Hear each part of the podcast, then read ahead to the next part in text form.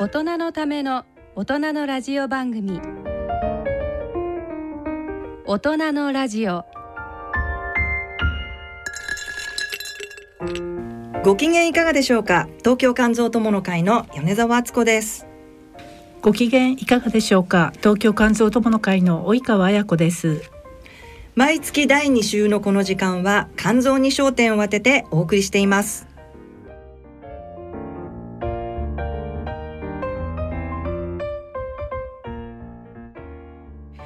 はい、今日はですね私一人ではなくて、えー、東京肝臓友の会のスタッフで相談員をやっていただいている及川綾子さんに来ていただいてるんですけど、えーと、今まで何回か、あのー、まあ、番組にも、えー、出演していただいてますが、えーとまあ、この1か月ですね、はい、何か話題になるようなことはありましたでしょうか？やっぱり大谷翔平選手ですよね。もう朝から晩まで大谷？そうそうそう。もうこの番組で大谷大谷ってもうずっと喋ってるんですけど、はい、えっ、となんか聞くところによると来月、うん、及川さん大谷選手を生で見に行くという。そうなんです。全財産払って、ね。嘘ば本当本当 なんか三試合見るとメイドの土産に行ってまいります本当ですか？はい行ってまいりますいいですね本当に、はい、えっと大谷選手がえー、エンジェルスにいればいいよね。いややめて やめてやめてやめて。いることを願ってます。はい。はい。はい、えっと実はですね今日もう一方あのゲストのあの先生にも来ていただいてるんですけれども、えー、自治医科大学の村田和本先生なんですが、えー、後でゆっくりお話も伺いますが先生もアメリカに留学されてたことがあったということで。そうですね、まあ、留学先の近くにメジャーリーグがそうですね。あのオリオールズっていうのがありまして、はい、まあ時々見に行ってましたね。野球見に行って、はい、はい、あのイチロー選手が来た時とかも見に行きました。イチロー選手を見に行って、マリナーズの。うん、いいな。いいよね。なんかその近くにあって、それでなんかその日常生活の中でメジャーリーグあまあアメリカだからってことなんでしょうけどすごいですよね。なんか羨ましいですよね、うん、うん、まあ及川さんもすごい羨ましいですけど。いや羨ましく思ってる方すごいたくさんおられると思いますよ。なんか大谷翔平え見れるんだみたいな。いろんなところで言ってるでしょ？いや出る出る。及川さん行くんだって。及川さん行くんだって。の、なんで私誰も言ってない。いや私あの実はですねあのこの番組にも出て出ていただいたそれこそ国立国際医療研究センターの是永先生に。あのまあ、一度野球を3人で見に行ったことがあったので、はい、あのこの間お会いした時に及川さん大谷翔平見に行くんですよ。だったら「ええー!」なんて「アメリカまで行くの?」っていう メールが来ましたからね。及川さんアメリカ気をつけて行って そんなそうですか。誰に誰が言ったんだろうね。すいません。はい。これ永先生はあのメジャーリーグのすべての球場に行ってるんです。え、本当ですか？そうなんだ。すべてそこまでそれは何？アメリカに彼もアメリカに？アメリカに留学してる時にそうですね。え野球好きですからね。そうですね。はい。あ、そうなんだ。じゃあもう本当に、まあそうですか。それは羨ましがあるね。うん。うん、あ、そうか。はい。なるほど。はい。で、あのまた、えー、見に行かれてその後ぜひですね。番組で 感想など自慢話感想をですね 語っていただければと思います。はい、はい、それでは大人のラジオを進めてまいります。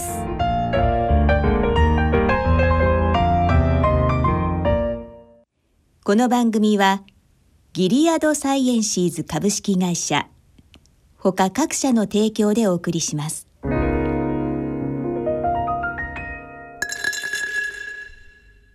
C 型肝炎のない明日へ。はい新しい明日事務局です。あの私の家族が C 型肝炎なんですけど新しい治療法があるって聞いてはい。最短12週間飲み薬のみで治癒を目指せる治療法もあります。本当ですか？その治療はどこで？お近くの専門医療機関をご案内いたします。新しい明日事務局では C 型肝炎に詳しい医師のいる専門医療機関をご案内します。フリーダイヤル0120-01-1134または治そう C 型肝炎で検索。ギリアド大人のラジオ。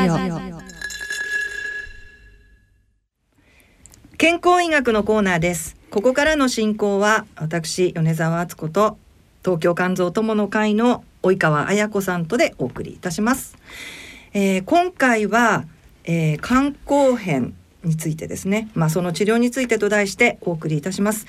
えー、ゲストは自治医科大学感染免疫学講座ウイルス学部門教授の、えー、村田和元先生です。村田先生よろしくお願いします、はい、よろしくお願いします。はい、えー、村田先生あの栃木の自治医大から今日来ていただきました。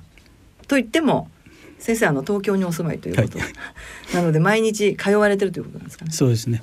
はい、どのぐらいかかるんですか時間あドアトゥドアで2時間弱ですかじゃあ毎日ですもんね。そうですね。まあその間本読んだり、はい、まあほほぼ寝てるんですけど、はい、あとはあのいろんなアイデアを出てくることあるんですねぼーっとしてると。ぼーっとしてると、はい、の中で。非常に大事な時間なんです。なるほど、はい、そうなんです、ということで、はい、ではここで村田先生のプロフィールをご紹介いたします。えー、村田和元先生三重県のご出身。自治医科大学医学部をご卒業後三重県での地域医療に従事されます。その後米国 NIH 国立衛生研究所への留学や国立国際医療研究センター肝炎免疫研究センターなどを経て、え、現在自治医科大学感染免疫学講座ウイルス学部門の教授に就任されておられます、え、ご専門はウイルス性肝炎。モットーは渋沢栄一の交易ということですと。はい。ということなんですけど気になるところは渋沢栄一の交易という ところなんです。けどちょっと先生、まあ、ご説明いただ公益はですねあの多くの人があの利益を得るというか、はい、あの幸福になるようにしていくっていうことが大事で私利私欲は捨てて、はい、えー、っていうのがあの彼のもとで、はい。えー、それがまあ私のその、うんと、今医療をやっていく上で、はい、まあ一つの目標というかになっていることです。なるほど。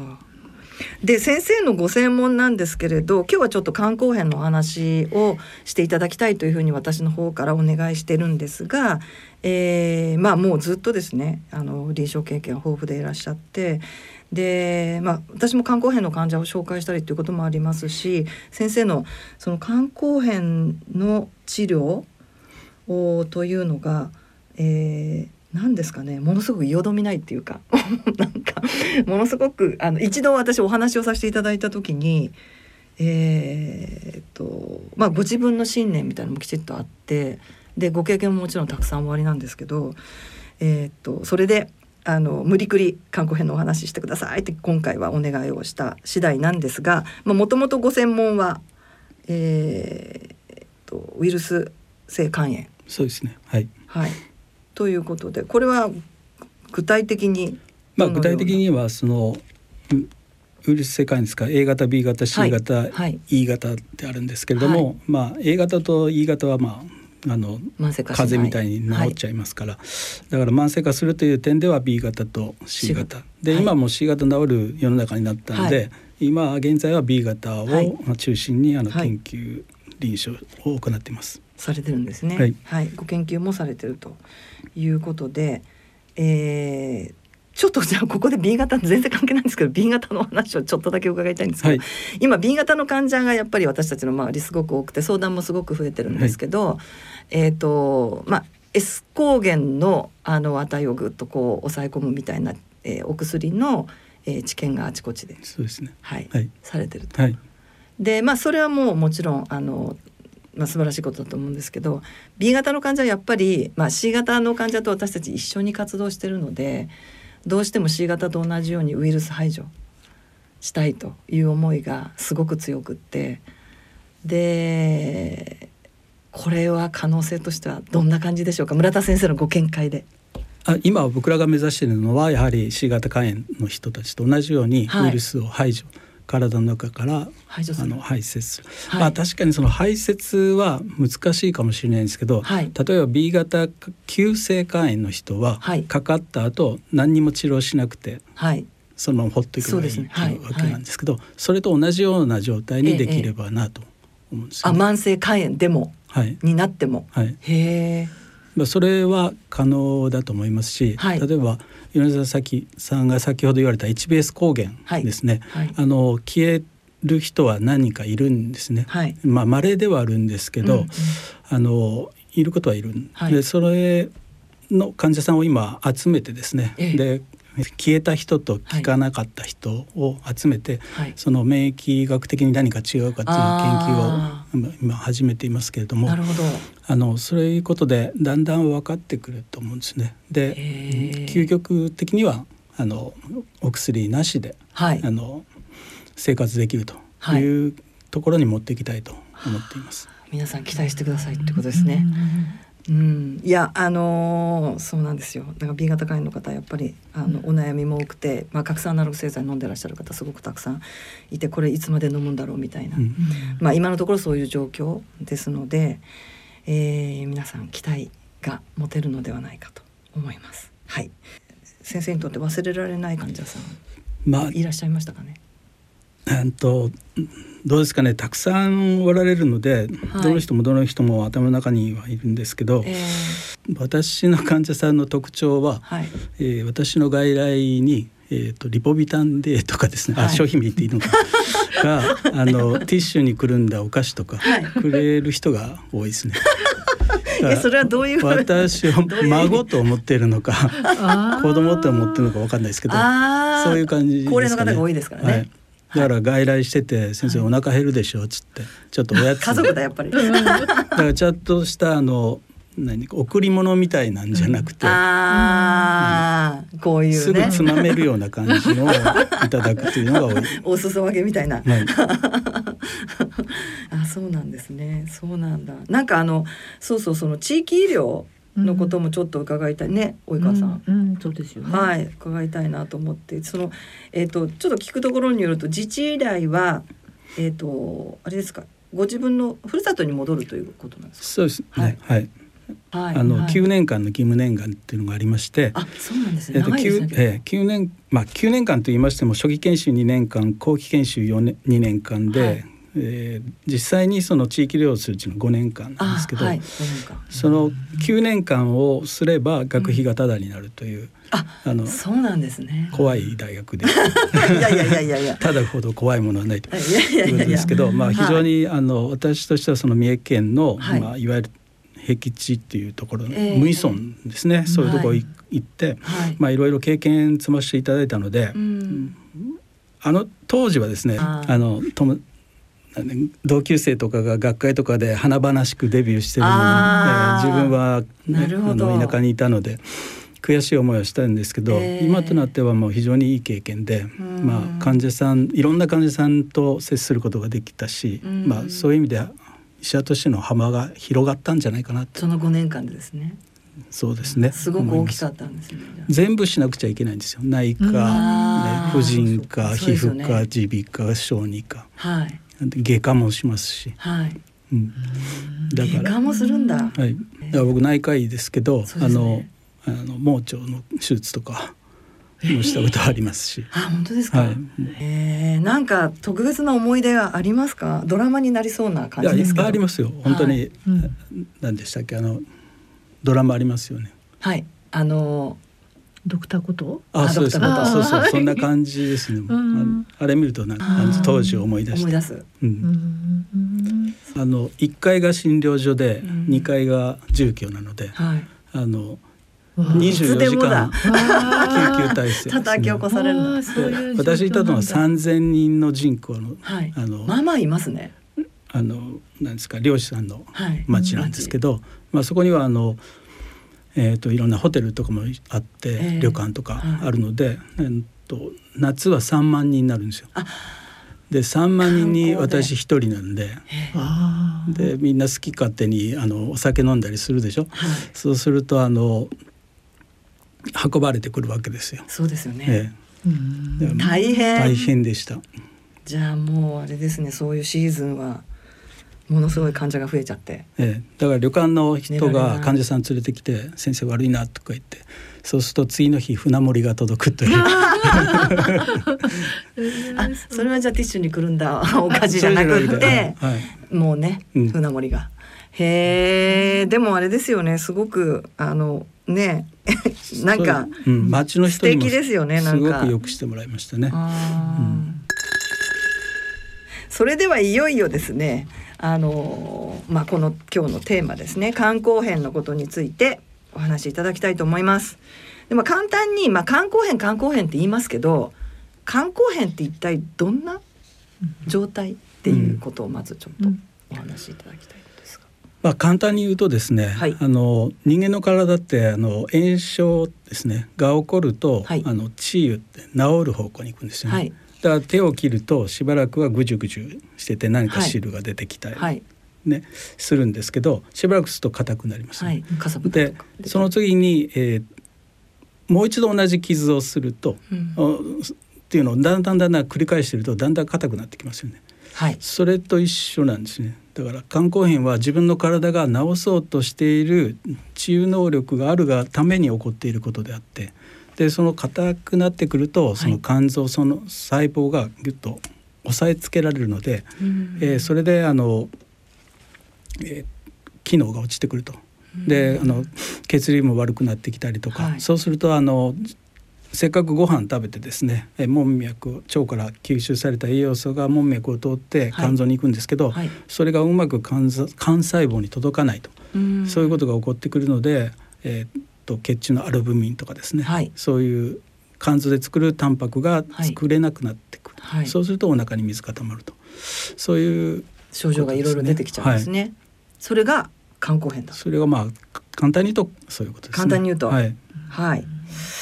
えー、まあ肝硬変の原因なんですけども、えー、どんなものが挙げられますでしょうか？まあいろんなものがあるんですけども、ええ。一番はまあウイルスで B 型肝炎、C 型肝炎、ええ。D 型肝炎っていうのもあるんですけども D 型、はい B 型と一緒になるやつでね。ですすね。はい。はい。まあありますね。あと、はい。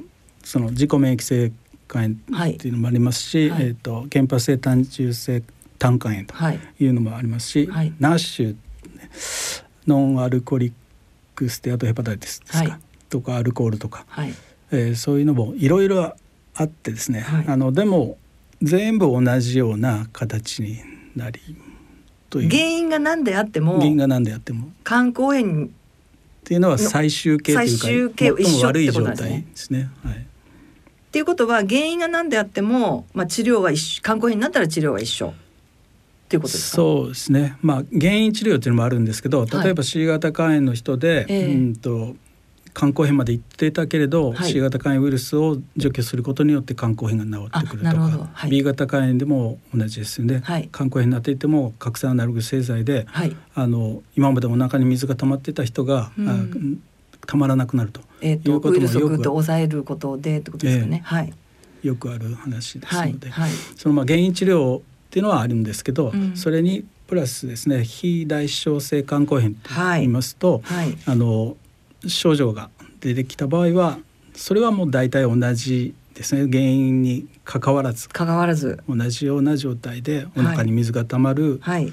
えーと食道二静脈瘤ができるとかはいですね。肝性脳症になるとか。はい。まあ大体同じような、はい。あの症状が出てくると思います。なるほどそうですね。まあ私たちもよく、まあ、電話相談もありますし、えーまあ、今まであの先生方のお話を伺ったりとかっていう中でなんかその食道静脈ルート腹水と肝性脳症っていうのがもう三大肥大小性肝硬変の症状みたいなことをよくあのお話をされるんですけれども、まあ、そういう患者もたくさんいるんですけどあのすごく変わってきたなと思うのは、えっとやっぱりまあ C 型肝炎が治るようになってウイルス排除が可能になって C 型肝炎の患者はものすごく減っていて、まあ、ほとんど今私たちの周りにも、えーウイルスを持ってる人はもういないんですけれどただその肝硬変だった方っていうのは C 型肝炎いまだに肝硬変ウイルス排除した後も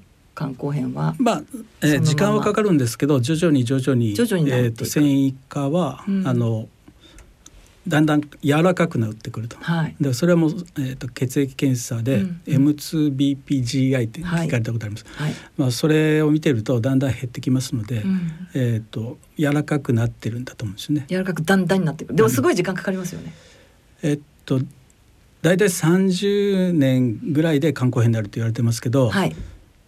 肝硬変になってから16年で普通の肝臓あになる本当ですか？と言われてます。へえそうなんですね、えそうですか。じゃあ C 型肝炎の方はねうん。ちょっとまあ結構それ質問にあるんですよね。肝硬変治んない肝硬変は治らまあ C 型肝炎の方でウイルス排除した後に、まあ何年か経ってるんですけど肝硬変だいまだに肝硬変って言われるんですけど、ってありますよね、ありますね、うん。うん柔らかくなるんですかっていう質問ありますよね。ありますね、うんうん。そうですね。血小板の数値がなかなか上がらないとかなんかそういう相談もある、まあ血小板が上がらなくてもあまり問題ないと思いますね。うんはい。ウイルス排除した後はい。なるほどわかりました。えっ、とそうですね。それでうん。えーまあいろんな合併症だとかあの今言ったいろんな症状が出てきちゃうと,、えー、とやっぱり、まあ、その後は治療していかなきゃいけないっていうことになるんですけれどもあのえーまあ、検査であの今日もちょっとそういう患者がいたんですけど、えー、と肝硬変の方で画像検査っていうのは先生すごく重要ですかね？そう。肝硬変。それは肝硬変に対してですか、はい、肝硬変。というよりはやはりえ肝がんのうん。その経過観察っていうか、はい。あのまあ、発症。パトロールというか。そうですね、まあパトロール、えうんはい、えししてなきゃいけないので、うん。それは3か月から6か月に1回まあ少なくとも腹部エコーぐらいはええええ。やっていきたいですね。ああな3か月から6か月。に1回は、まあ、肝硬変の状態だったら画像検査。それ何でもいいんですか？エコー。でもいい。まあ何でもいい。っていうか一番あの小さくて見つかるのは、うん。あの超音波ですね。ああ、それが一番。エコー検査ですね、ええ。うん。まあ確実なのはもう CT とか MRI ですけど、はい。まあ、CT の場合は造影剤使わないとなかなかどうですかね？あの診断率は50%以下になると思うので。あそうなんですね、単純 CT はあんまりお腹の場合は意味があまり意味がないんですね、はい。そうなんだ。いや造影剤そう造影剤嫌なんですよね。アレアレルギーがあってとかっていう感じだとすごく。そうなんでですもそれはねしないとやっぱり、ダメなんですね。うん、せっかくやるんなら、うん。腎臓が悪くなければね、はい。やはい。やっていただいた方がいいと思いはい。ます。、腎臓悪い場合は造影剤を入れられないので、うんえー MRI MRI か超音波ですかね。はい、はいなるほど。まあいずれにしてもその三つの MRI か CT か、えー、超音波か三つの画像検査は三ヶ月から六ヶ月の間に一回ぐらいずつはやった方がいいですよってことですね。はい。っていうのは肝硬変だとやっぱり肝臓がん出せ出やすいというようなことですよね。それはもうデータとしてありますので、そうですね。はい、はい。なるほどなるほど。わかりました。あとはまあ血液検査で。えー、と ALT、AST という肝機能のけ検査なんですがこれが数値が肝硬変になると落ち着いてきちゃうっていうかそうですね。っていうのはありますよね。ALT と ASD っていうのは肝細胞の中に入っている酵素ですから、はいそれが血中に出るということは肝細胞が壊れたというサイン、はいはいだけどもその肝硬変の場合はもうだいぶ細胞がちあの壊れちゃってる。壊れているし、はいえー細胞も少ないので、はいえー壊れる数が少ないですからね。なのであまり、えー出てこないですね血中に。だからずっと見ていてあ良くなったなと思っていると実は肝硬変になっているという場合もあるんですよね。っていう人が結構います。うんはいただ肝硬変の場合はですねこれ覚えておいていただきたいんですけど、はい AST と ALT がはい慢性肝炎の時は ALT の方が大体大きいんです、はいだけども肝硬変になってくると AST の方が大きくなる大きくなる。その辺はちょっと注意をしていただきたいということですね。肝硬変になると AST の方が数値が大きくなる。そうですねはい、ただアルコール飲んでる人も同じなんですねアルコールはその ALT という酵素を抑えてしまうのではい。アルコール飲めば AST が大きくなって ALT がちっちゃくなるあ、そうなんですか。ですね。ただ難しいのはアルコール性脂肪肝になると、はい今度は ALT の方が大きくなる。初めて聞いた。へ え。ちょだけどすごくアルココール飲んでる人は AST が高くて ALT がえー、正常っていう人で、まあ、そういう人はガンマ GTP が非常に高いああガンマがね、はいはい、はいはいはい。へえ初めて聞きました。ガンマ GTP っていうのは酵素でアルコールをによって肝障害が起こってガンマ GTP が上がるんじゃないんですね。え？アルコールによって上がるんで単にあそうなんでですすからガンマ GTP の数値見てたら、はい。だいたい何合ぐらいのお酒飲んでるっていうのが分かるんですよ。直接的なんですね。直接なんです。ですね。はい。だから患者さんにが来て「え私アルコール飲んでないんですよ」って言うんですけど、はい。でもあなたこれ数字的には3合飲んでることになってるんですけどって言うと失礼しましたって バレたみたいな。バレたっていう感じになるんですね。そうなんだ。そりゃ困ったね。そうですか。へえ。わまあ全然かりました、上がらない人もいますけどね。ね。鉄の肝臓を持ってる人がいますから。ガンマね。う んそうですね。ガンマまああとはあれですよね。ガンマが上がるっていうのは、まあ、自己免疫だったりっていうことですよね。お酒全然飲まないとかっていう方は。そういう。ごめんあそうですね、うん。原発性単純性胆管炎だと ALP 炎も一緒に上がりますけどとはい。ガンマ GTP 単独だと脂肪肝か薬かアルコールですね。大体その三つ。薬剤性か、うん。はい。はい。なるほどなるほど。わかりました。なんか検査の話ちょっと詳しく聞きたい感じはしますけれども、それではここで音楽をお聴きいただきましょう。村田先生からのリクエストで鬼塚千尋の月光。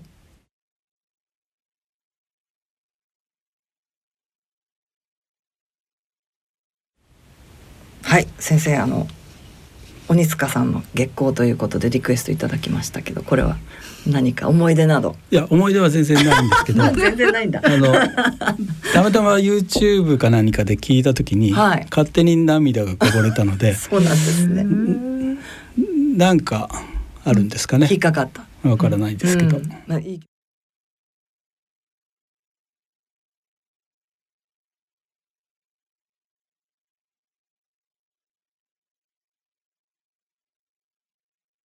大人のラジオ。はい。それでは続いて肝硬変の治療について、えー村田先生に伺ってまいります。えー先ほどもあのーまあ代表的な症状といいますか、あ食道静脈瘤と腹水それから感染脳症というう症状について、えーお話ししましたけれども、まず腹水。お腹に水が溜まると。先ほど、えーまあ、先生からもちょっとお話ありました。腹水が溜まってしまうと。これって一般的にちょっとよくわからないのは普段もお腹には水が少し溜まってる。えっと湿ってる程度ですね。えー実際解剖とかしてもですねあの実際に水はほぼないです。ないんですね。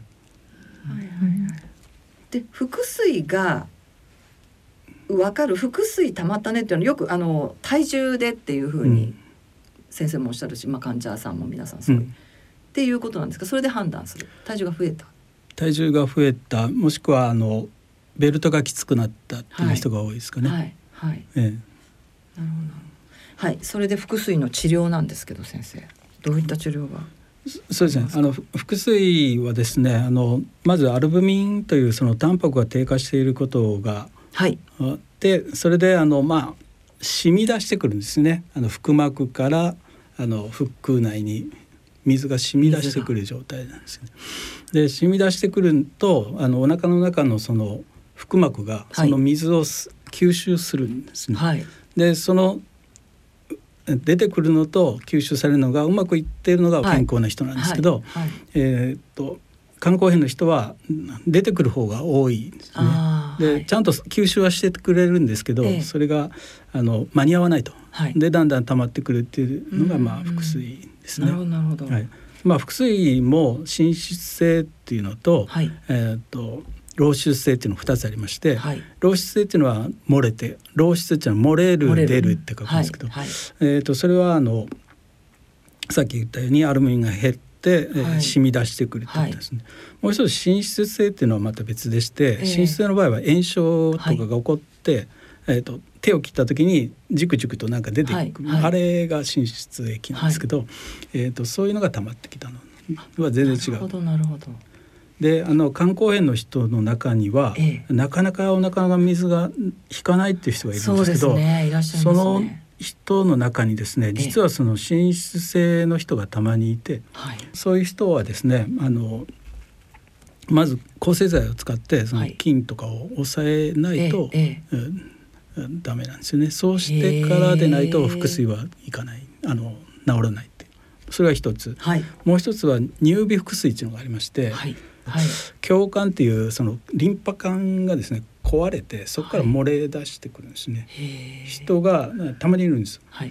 そういう人はですね一回破れたのはなかなか治らないので、うん。あのそういう薬剤とかじゃなくてですねあのまず脂肪をなるべくお食べるのをはい。制限すると、それだけでもお腹の水が減ってくるんですよ。ええ。え先生それどうやって見分けるんですか？いやあのお腹のを栓止栓死して、はい。えー取ると針まあもうを刺してんちょっと抜くんですね。明らかにミルクの様子をしているので、まあ、大体肝硬変の人は先ほど言った漏出性なんですけれど、あのそうとは限らないので一応は見てでその乳鼻腹水って、はい。そのミルクみたいなやつが出てくる場合は、あのちょっと別の脂肪。制限をしないと。その乳鼻っていうやつですね腹水を調べると中性脂肪がすごい高いんですね。だからそれでも分かる。見ても分かるんですけど。だから漏出性滲出性、えー乳鼻腹水っていうのをちゃんと見比べて見分ける。見分けてそれからやると。で漏出性の人が多いので漏出性の人のことをまず言いますけれども、はい。その人はまあ利尿剤なんですけど、はい。はい。その利尿剤がですね、あの多くの日本のお医者さん間違っているとこがあって、はい。利尿剤にまあ2つアルダクトンっていうのと、ラシックスっていうラシックス。大体これが2つなんですけど、はいこのアルダクトンは1錠25ミリで、はい。えーラシックスは1錠20ミリなんですけど、はい。アルダクトンの方が多くないといけない。はい。逆になるとあの腹水は悪化する。飲めば飲むほど腹水が溜まってくると。いうことになるんです。はい、そのバランスが非常に大事。それはもうアメリカの教科書に書いてあるんですけど、はいアメリカの教科書には、えー、とアルダクトン何ミリ、うん、とラシックス何ミリとはいいうこの割合を変えなければ90%の人が治りますよって書いてあるんですよね。で実際僕がそれをあの患者さんでやると本当に90%の人治治るるし僕の患者さんで、ね、えっと腹水で入院する人はほとんどいないですね。そうなんですか、はいあと腹水ができたらですねなるべく早く治さないといけないんですよ。はいはい。なぜかというと腸管膜から水がええ。で腸から染み出してくると。はい。でそれが腹膜の中で吸収されるわけですけど、ええその吸収される方がですねあの長い間水が溜まってると、はい。まあお風呂に長い間入ってると手がふやけますね、はいそういう状態になっちゃうのであのちゃんと吸えなくなってくるんですよね。だからふやかる前にはい。治さないと。直さないといけない、うん。だから初期治療が非常に大事。そうなんですね、で一旦そのふやかっちゃうとはい、あのなかなか治りにくくなってきますよね。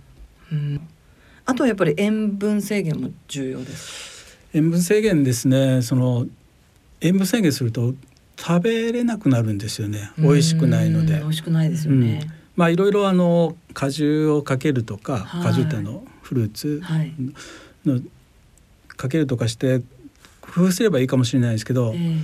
まあ僕がですねその人たちのご飯食べてなんとまずいことかと思うので、はい。先生召し上がったことあるんですね。患者さんとこうあの入院中はい。の時は見に行って、はい。ちょっと食べさせてもらうんですけどあんまり美味しくないですねそう美味しくなやっぱり食べないと食べないとアルブミンとか上がらないので、ですね。だからあんまり塩分濃いのはダメですけど、ええ。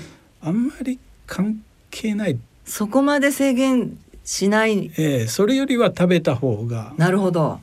いいんじゃないでしょうか。そうちょっともういろいろな常識みたいな私たちが今まで言われていたことがちょっと覆されて。その塩分がですねですね。1ヶ月あの我慢しろって言ったら我慢できると思うんですけど、何年もってできないですよね。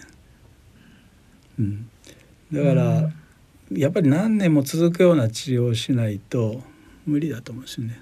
なるほど。だから僕の患者さんにはあんまり塩分のこと言ってないです。あそうなんですね、過剰に取らないようにとは言いますけれど、ううん。んうん。はい。えっ、と次の症状食道静脈瘤ですけどこれは先生。まあこれはですね、まあ、CT で造影剤使えば、静脈瘤があるかどうかわかるんですけど、はいはい。まあまあ実際的には内視鏡をしないといけないと。ですね、はい、であの、えー、と食道の表面に出てきてなければ、はい。静脈瘤があろうがなかろうが、うん。それが破裂することはないので、はい。いいんですけど食道の内腔にですね、はい。あの出てきたらその出血することがありますし、それによって死んでしまう場合もあるので、あのまあ時々ですね、ええあの内視鏡をされた方がいいと思います。えっ、と肝硬変にまあ肥大小性肝硬変というかになったらってことですかねそうまあ少し進んだら大小性の時時からってことですね。はい。えっ、とまあ内視鏡で検査をして、えー、食道静脈瘤があるかないかを確認するとそうですね。いうことですはいね。はい。そうですね。ちょっとこれ破裂しちゃうとちょっと大変なことになっちゃうので。まあ今はまあ内視鏡で治療できますね。昔はね、はいあの手術とかになってたんですけど、うん今は内視鏡で今はっていうのはもう何十年もですけど、あの内視鏡で治療できますので、はい。で入院もそんなに長くしなくて済みますので、はい早め早めに早め早めにやられるのがいいと思います。はい。わかりました。これは固めるとか縛るとかそういう治療。そうですね。になりますかねあのうーんとまあ固めたりと縛ったりとかですね、いその効果療法って固めるで、しかもその食道粘膜も硬くしておくとあの内腔に出てこれなくなりますよね血管。まあそういう抑えちゃうんですね。ことをやればいいと思います。なるほど。えっとそれでは三つ目ですね。感染脳症。そうですねね、これも悩まれてる方すごくたくさんいらっしゃる。あ感染脳症の人を最近見ることあんまりないんですけど、はい。あのそうですか？感染脳症がうんとどうしても治らない人いるんですけど、はい。その場合はあのよくアミノ酸製剤とかはいはいでやられてるんですけど、はい。それやってもダメな人はあの血管に異常があることが多いんですうーんあ、そうなんです、ね。血管に。すなわちその門脈っていはいう血管っていうのは、はいあのすぐ肝臓に行ってそれで肝臓できれいにしてでそのアンモニアとかが上がらないようになきれいにして、はいで全身に行くんですけど、はいその門脈と、えー静脈がつながるっていうのがよく肝硬変の人であるんですよ。はい。でそれがつながっちゃうと、うん門脈の血液がその例えば腎静脈に入ると、えーそのままかんあの心臓の方に行くので、はい全身に回っちゃうと。はい。でアンモニアとかを含んだ汚い血が全身を回るので感染症になると。だからそういう人にですね、いくら薬やったって無駄なんですよね。うん。まあそこはその血血管の改変っていうか、はい。えー、と変なふうにシャントっていうんですけど、はいはい門脈とその大静脈系が、えええーとショートカットになっているところを、あの止めるとか止めるんですね。うんはい。しないといけない。はい。まあ、止めると門脈圧が上がるので、うんその腹水とか出ることもあるんですけど、ええそこはまああのうまく考えて。それをやらないとあ何回でも起こすでしょうね。なるほ僕の患者さんでも何人かいて、ええその手術をして、ど。はい。えー手術とかあのお腹開けるわけじゃなくてあの内科医がするような手術なんですけど、はいええとそれで全く治った人は何人もいます。あ、そうですか。うんだから何回も起こす人っていうのはそそれがあるっていう、そうなんですね。いや何回も起こして何度も救急車で運ばれてっていう方はいますね。今でもね。昔は本当に幹細胞がダメで、うんで、えーそのアンモニアとかを除去できないっていうのが多かったんですけど、え今はそういう人はほぼいなくてほとんどがその血管のえ。異常ですよ。なるほど。うんそうなんですね。はい、わかりました。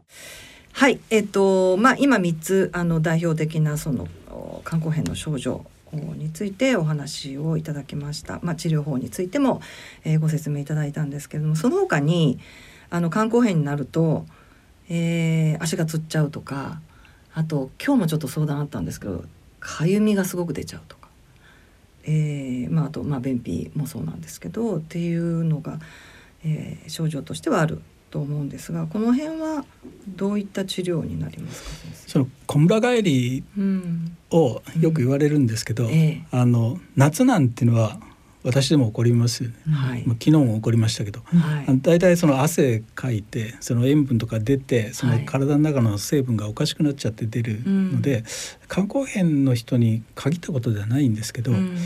まあ肝硬変の人の方が頻度は多いっていうのはその利尿剤の使いすぎだったりとあかあそういうこともあるんですね。何か体の中のその成分が変わっちゃったりとか、えええっと水分を、うん、取りすぎもしくは足らないとか、はいじゃないでっていううしょか。ことなんですかね。はい、まあ確かに私も時々あります。はい。結構タウリンっていうのが効くはい。ので、はいでそれとかそれを、まあとはバナナとか、バナナ。ええよくゴルフ場に行くとですね、はいあの茶店っていうのがはいご存知ですか、あはい。あるんですけど、はい4ホールか5ホール行くとあるんですけど、そこにはあの梅干しが置いてあるんですよ。はい。で足つる人がいるから、はい。ですね。であとはあのバナナとかカリウムが多いカリウムですね。へえ。で小村帰りでよくあの芍薬甘草糖っていう、はい、芍薬肝臓と。えー、と漢方を使う人がいるんですけど漢方ですね漢方って結構そのナトリウムを体に溜め込む作用があるので。だからすなわちその腹水の原因になるんですよね。だからあんまり、うんそっちに頼らない方がいいと思いますけどね。初めて聞きました。いやもう結構呪文のように言われてるよね。うん芍薬肝臓と。はい。あのみんな飲んでまある。確かに効くし、僕も足がつった時に飲ん飲んだりとかあの釣りそうな前に飲むとうん怒んないので、はいはいそうですよね自分でも、はいそうですよね自分でも試してみますけど、はい。肝硬変の人はあまりちょっと注意した方がいいんですかね。ええ良くないですよね。肝臓っていうのが入ってるんですね。はい甘いはい。あの甘い草っていうのが肝ね臓ですね。ええはい。甘い草あ。れがあの水を溜める方向に行くので、そうなんですだから薬がある人ね。はあんまり腹水がある人はちょっと注意しましょうってことですね。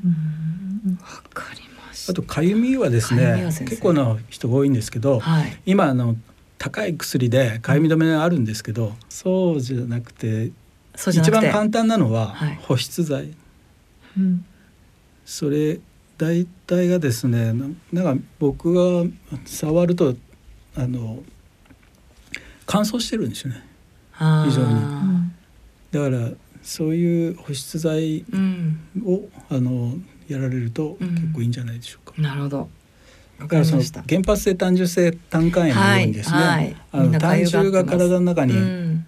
溜まったやつはちょっとその保湿剤では効かないかもしれないですけども、ええお薬それ以外の方だとはい。だいたい保湿剤でいけるとまあ、思います改善されるということですね。えっ、とあとですねあの、まあ、肝硬変になるとやっぱり栄養あのだったり、まあ、あとは少し運動する筋肉をつけるというのは、まあ、皆さん先生方皆さんおっしゃる。そうですねそのはい肝硬変になるとその自分でそのアルブミンとかそのえっ、と タンパクを作れなくなるので、えだからその人間の体はそのままでダメなので体が筋肉を壊してえはい。タンパクを作ろうとするんですよね、ええ。手足が細く長い人が増える、肝硬変になると残るというのはそういうことなんですけど、はいやっぱりそういう意味で筋肉を追ってくるのでその、ええ。ーとアミノ酸製剤を飲むで特にその夜ナイトスナックとして飲むっていうのを勧められてると思うんですけど、はい。ええそういうことをするとか、はい。まああの筋トレまではしなくていいと思うんですけど、まあ歩くとか、はい。うんそういうのは必要かもしれないです。うんわかりました。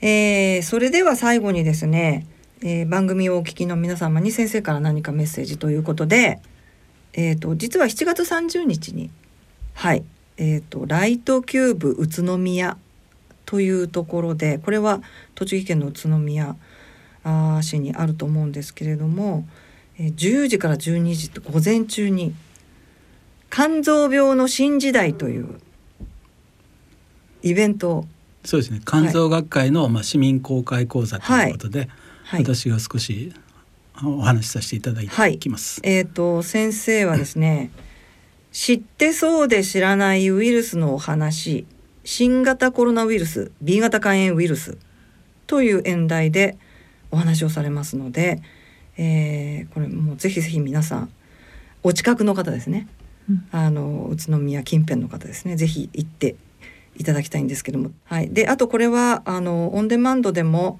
後で YouTube などで配信されるようなのであの皆さんちょっとあの確認をしていただきたいなと思います。ラジオの放送はここまでとなります。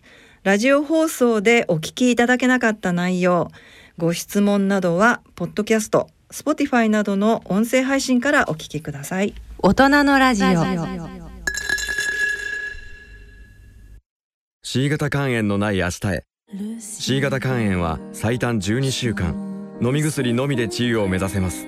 C 型肝炎治療の専門医療機関をご案内します。フリーダイヤル0120-01-1134または「治そう C 型肝炎」で検索。ギリアド。大人のための大人のラジオ。今回の大人のラジオはいかがでしたでしょうか？はい及川さんいかがでしたでしょうか？はいあのいろいろ目から鱗のお話があってやっぱり気になることがあったら早めに受診することが大事だなと思いました。そうですね。はい先生そばにいてくれたらいいのになと思いました、はい、ね、はい、ちょっと遠い。はい、それでは、えー、こで、東京肝臓友の会、日本肝臓病患者団体協議会からお知らせです。7月23日日曜日1時半から4時までお茶の水にあるソラシティというところの2階ホールイーストというところで、えーと、日環境がですね世界日本肝炎デーフォーラムという、まあ、これ今年で第11回を迎えるんですが対面で4年ぶりに開催します。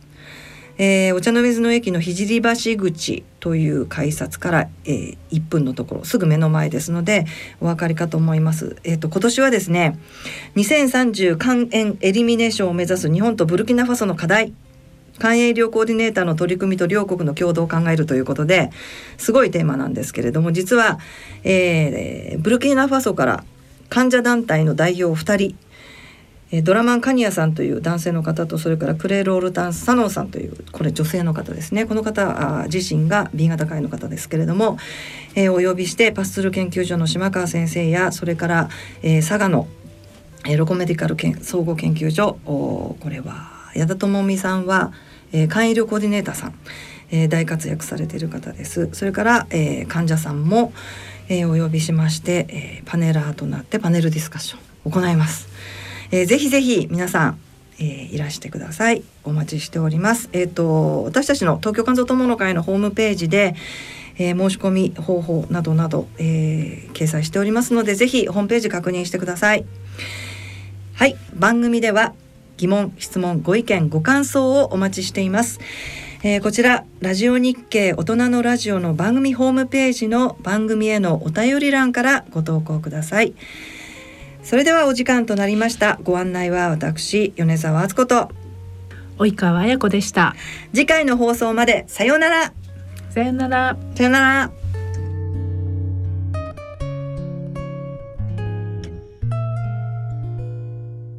この番組はギリアドサイエンシーズ株式会社ほか各社の提供でお送りしました。